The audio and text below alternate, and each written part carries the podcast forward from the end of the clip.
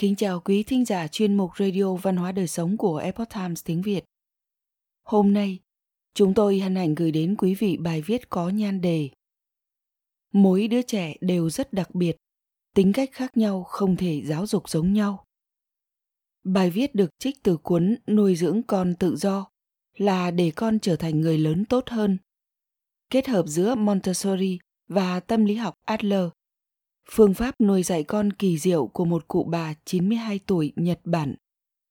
Của nhà xuất bản Đông Phiến Đài Loan và được biên tập bởi Epoch Times Hoa ngữ. Mời quý vị cùng lắng nghe. Mọi người nhất định đều rất yêu thương và quan tâm đến con cái của mình. Chúng ta đều hy vọng con mình có được một cuộc sống tốt đẹp. Từng ngày trôi qua vui vẻ, hạnh phúc – không muốn chúng đi trên con đường vất vả cực nhọc. Chắc hẳn mọi người đều mong muốn như vậy. Đây cũng là tấm lòng của người làm cha mẹ trong thiên hạ. Nhưng trong cuộc sống tràn ngập các loại thông tin liên quan đến việc nuôi dạy con trẻ, chắc hẳn mỗi chúng ta đều đã nghe thấy rất nhiều. Vậy nên, có không ít bậc phụ huynh, vì để con cái được hạnh phúc mà rất để tâm vào việc giáo dục con trẻ hy vọng con của mình thành rồng, thành phượng.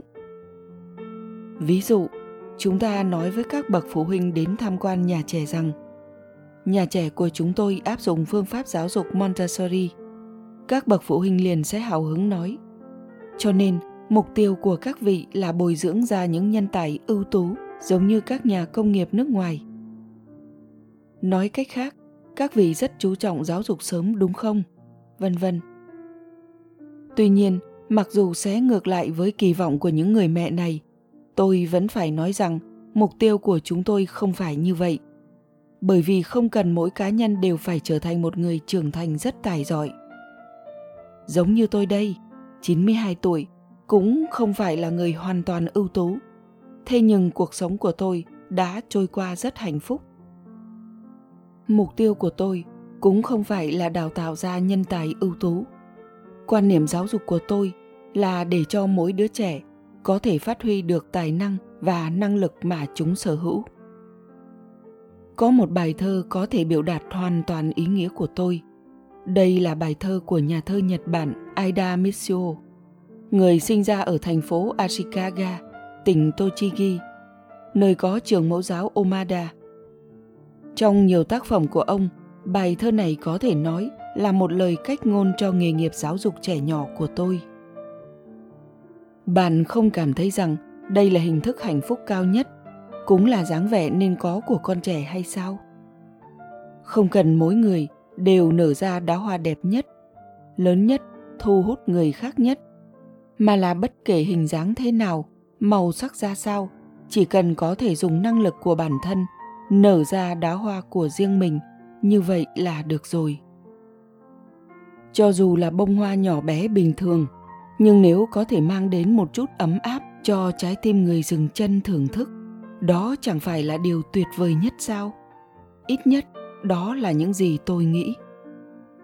Điều khiến người ta buồn nhất trong việc giáo dục trẻ nhỏ là khi đứa trẻ nở ra một bông hoa mãn thiên tinh, là hoa gypsophilia, loài hoa biểu tượng của hạnh phúc. Nhưng cha mẹ lại cho rằng không phải loài hoa này tôi phải vun trồng đứa trẻ trở thành hoa hồng, nhất định phải nở ra hoa hồng. Như vậy cũng bằng như phủ nhận đứa trẻ. Tất nhiên, việc khích lệ và giúp đỡ trẻ để chúng phát huy tài năng của mình là trách nhiệm của người lớn. Tuy nhiên, đứa trẻ cũng không nhất định phải có nhiều tài hoa, kiếm được rất nhiều tiền hoặc là làm đại sự gì đó thì mới được xem là tài giỏi. Huống chi những thứ này cũng không có nghĩa là thành công trong việc nuôi dạy con trẻ. Từ trước đến nay, tôi đều muốn tìm ra hình dáng bông hoa riêng của những đứa con của mình và phương pháp để cho những bông hoa này nở rộ. Cũng chính là tìm ra tính cách riêng của chúng.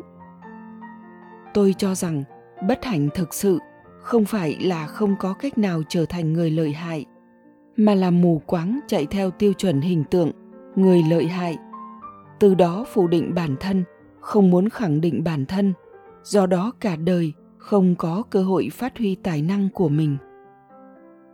Tôi đã chứng kiến hơn 2.800 học sinh tốt nghiệp, và điều đáng tiếc là trong số này cũng có một số đứa trẻ vì sự cố ngoài ý muốn hoặc bệnh tật mà mất sớm. Có lẽ chính là bởi vì tôi biết những đứa trẻ như vậy cho nên mới có thể hiểu rõ ràng được sự chân quý của niềm hạnh phúc bình thường. Tìm được đóa hoa của riêng mình, đồng thời dùng năng lực của chính mình làm cho nó nở rộ. Trẻ nhỏ bây giờ chỉ cần có thể vui cười mà sống, đó chính là điều tốt đẹp nhất. Mọi người đừng nên không biết thế nào là đủ. Trẻ em giấu bao nhiêu tuổi vẫn sẽ thể hiện ra tính cách riêng của mình mọi người hẳn là thường nghe thấy câu nói, nuôi con không có đáp án chính xác phải không? Bởi vì trẻ con đầy cá tính. Ở nhà trẻ cũng có thể nhìn thấy mỗi một đứa trẻ với đủ loại tư thái, có một số là rất thú vị, cũng có một số là đáng để học tập. Có một lần, ở lớp học có các bé 2 tuổi đã xảy ra một sự việc như thế này. Một bé tên là tiểu hoa phát hiện không biết ai đó đã dùng bút chì vẽ nguệch ngoạc vào cuốn sách ảnh. Sau đó bé nói, phải tẩy sạch mới được. Thế là cô bé bắt đầu dùng cục tẩy cao su, tẩy sạch nét vẽ bậy. Tiểu đào sau khi nhìn thấy thì nói, đó là do tiểu hoa vẽ đó, thật xấu. Sau đó dùng giọng nói nghiêm nghị trách cứ tiểu hòa không được vẽ ở chỗ này, bạn là đồ ngốc. Tiểu hòa bị mắng liền bắt đầu kích động khóc to lên. Mẹ ơi! Ôi chao, chuyện này nên xử lý thế nào đây? Cô bảo mẫu tiếp tục quan sát mấy đứa bé. Lúc này, tiểu ái cũng là một đứa bé hay khóc nhưng lành lợi nói, tiểu hòa qua đây.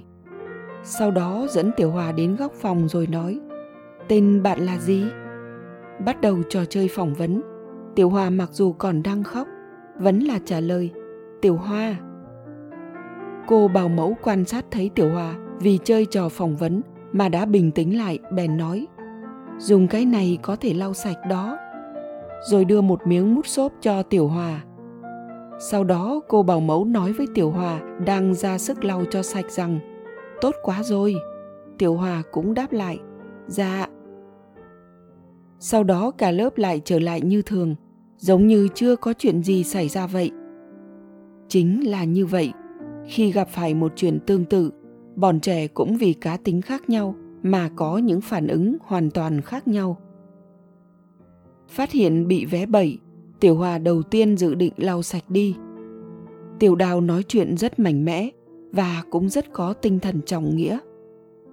Còn phản ứng của tiểu ái càng tuyệt vời hơn, bởi vì nhờ có khả năng xoa dịu nhẹ nhàng của bé, mới khiến cho tiểu hòa phải chịu trách nhiệm đối với việc do mình làm mỗi một đứa trẻ đều có tư tưởng của riêng mình, đồng thời cố gắng đem nó thể hiện ra ngoài. Tôi đã đọc câu chuyện nhỏ này trong nhật ký của cô bảo mẫu. Trẻ nhỏ mới 2 tuổi đã phát triển các loại tính cách rồi, khiến cho tôi rất cảm động. Mặc dù thân thể còn nhỏ nhắn đáng yêu như thế, cũng đã đang nở ra đóa hoa của riêng mình. Người ta thường nói rằng năng lực ngôn ngữ của bé gái phát triển tương đối sớm hơn. Còn bé trai thường thích làm nũng vân vân. Có lẽ quả thực có khuynh hướng như vậy. Nhưng cũng không phải tuyệt đối là như thế. Bởi vì mỗi người đều có một tính cách riêng rất tuyệt vời không phân biệt giới tính và tháng sinh. Trong 2.800 đứa bé mà tôi biết, không có hai đứa nào lớn lên theo cùng một phương thức giống nhau khi bạn nghe được một chút kiến thức nuôi dạy trẻ thông thường, chỉ cần nghe nó với thái độ, kiểu như thì ra cũng có cách như này. Đồng thời tiếp thu một nửa là tốt rồi. Bởi vì so với phương pháp thông thường này, bạn còn có thể cảm nhận tốt hơn tính cách tràn đầy năng lượng của đứa trẻ ở trước mặt bạn. Cha mẹ trước hết phải bồi dưỡng năng lực phán đoán. Muốn đưa trẻ nhỏ đến nhà trẻ chăm dưỡng tự do với chương trình giảng dạy hoàn toàn không có tính cưỡng chế thỉnh thoảng sẽ có một số phụ huynh trong lòng cảm thấy bất an nghĩ thầm hoàn toàn không học tập có thực sự ổn không trên thực tế cũng có trẻ sớm nghỉ học ở đây và chuyển sang nhà trẻ định hướng tài năng khác. Hơn nữa cha mẹ dường như cảm thấy không tin tưởng chúng tôi, thế là lén chuyển trường. Điều tôi muốn nói ở đây là nếu đây là phán đoán của phụ huynh thì tôi hoàn toàn không phản đối. Ba mẹ luôn suy xét thấu đáo về những việc quan trọng liên quan đến con gái của mình, đồng thời tự mình đưa ra quyết định, đó là việc rất đáng quý. Lấy ví dụ, có một số bà mẹ rất tin tưởng, ỷ lại vào tôi, chỉ thiếu không nói ra với tôi rằng Thưa cô Okawa, xin nói cho tôi biết tất cả bí quyết nuôi dạy trẻ đi. Ở địa phương cũng có những lời đồn đại rằng những chuyện liên quan đến sách ảnh thì nên đến thỉnh bà giáo Okawa. Cho nên tôi rất thường bị hỏi, đứa bé này nên xem sách ảnh nào thì tốt. Mọi người hỏi tôi bởi vì tôi lớn tuổi và có thâm niên. Điều đó khiến tôi cảm thấy rất vui. Tôi sẽ rất nhiệt tình nói, cứ giao việc đó cho tôi. Tuy nhiên, cuối cùng cha mẹ vẫn là người quyết định chuyện của con mình – mọi người không thể lúc nào cũng nói, được rồi, tôi đã hiểu. Vì vậy, khi doanh nghiệp quảng bá đồ dùng dạy học mang đến rất nhiều giáo trình, sách tranh, chúng tôi cũng sẽ truyền tải đến phụ huynh. Việc này không có nghĩa là do nhà trẻ chúng tôi giới thiệu. Sau đó gửi cho phụ huynh. Chúng tôi sẽ không sàng lọc, không đánh giá những tài liệu giảng dạy này có phù hợp với trẻ hay không, mà người đánh giá tài liệu chính là các bậc phụ huynh nếu như tôi nói với bà mẹ nào đó rằng, cô hãy làm như vậy, cô hãy cho đứa trẻ xem cái này, ngay cả khi điều đó là đúng đắn, thì dù có mất bao nhiêu thời gian đi nữa, người mẹ này vẫn không bồi dưỡng được năng lực làm mẹ. Cũng chính là không cách nào tách ra được khỏi tôi. Nếu như cha mẹ hy vọng con trẻ có được khả năng sống tự do, nhưng bản thân chúng lại không sống một cách tự do vậy chẳng phải rất kỳ lạ hay sao? Cứ hai tháng một lần, tôi sẽ gửi cho phụ huynh một lá thư có tên là đồi thông tin của maria, mặc dù gần đây có hơi lười biếng. Trong lá thư đầu tiên của mỗi năm, tôi sẽ truyền đạt cho các bậc cha mẹ cái gọi là làm bạn nuôi dạy trẻ. Khi các bậc cha mẹ cảm thấy kỳ lạ hay muốn thắc mắc, thì hãy nói ra đừng ngần ngại bởi vì đây là việc rất quan trọng trong quá trình nuôi dạy con trẻ. Khi các vị suy xét chuyện này là thế nào, nếu như bạn không thể tự mình đánh giá, thì có thể thảo luận với những người xung quanh mình. Với tư cách là cha mẹ, xin hãy vui lòng đưa ra một đáp án có thể chấp nhận. Tất nhiên trong cuốn sách này, tất cả những gì tôi nói đều chỉ là một loại ý kiến, chẳng qua là một chút gợi ý mà thôi các vị không nên tiếp thụ toàn bộ, mà là vừa đọc vừa thử hỏi là như thế nào. Có lẽ đôi khi các vị sẽ nghĩ rằng, tôi không tán đồng, điều đó cũng rất tốt, như vậy là được rồi. Quý thính giả thân mến, chuyên mục radio văn hóa đời sống của epoch times tiếng việt đến đây là hết. Để đọc các bài viết khác của chúng tôi, quý vị có thể truy cập vào trang web epochtimesviet.com. Cảm ơn quý vị đã lắng nghe, quan tâm và đăng ký kênh. Xin chào tạm biệt và hẹn gặp lại quý vị trong chương trình lần sau. Kính chúc mọi điều bình an và tốt lành tới quý vị cùng người thân.